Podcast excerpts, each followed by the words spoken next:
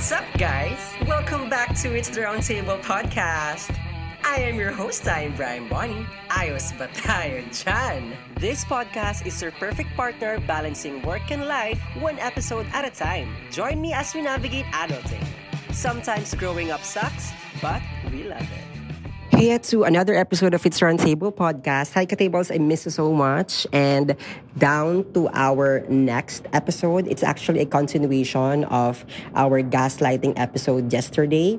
So now let's talk about what are the couple of things that we can do to really prevent or somehow like maiwasan or talagang hindi natin nahayaang mangyari sa atin yung gaslighting nga na sinasabi natin from the previous episode. So to our listeners right now who haven't heard our previous episode, go check the episode na nasa baba lang nito para you can relate and you can define what gaslighting really is. I know it's just a new word for most of us, and I think it's important for us to define that and see if we are really experiencing it.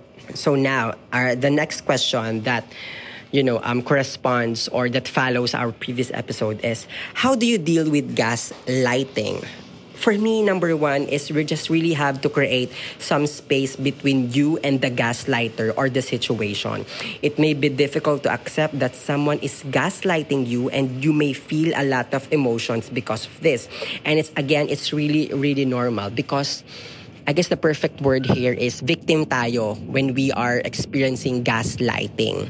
Na ginagaslight tayo ng mga gaslighter.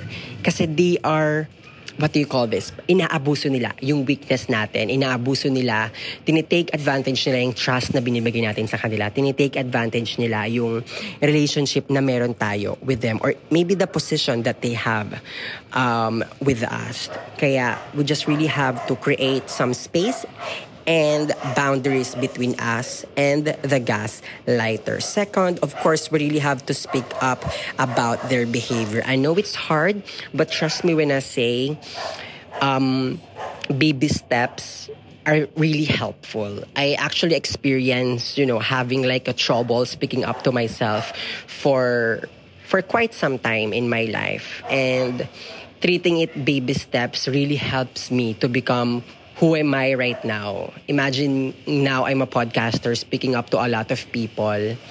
And before, I was so shy or I was so afraid of speaking up. So now, people, baby steps lang um, when doing this step two. This may be scary because you might be dealing with a lot of doubts. But again, trust me when I say this, baby steps are really helpful. Third, don't forget to take care of yourself, such as affirm yourself from time to time, make time for your hobbies, more on what we call self love, right? But again, if these things um, gotten worse, don't hesitate to reach out to a therapist. Do what you need to do so that you can feel better. So, there, Katables, I hope you learned a thing or two from the previous episode and on this episode. Um, see you again tomorrow for our next episode. Bye.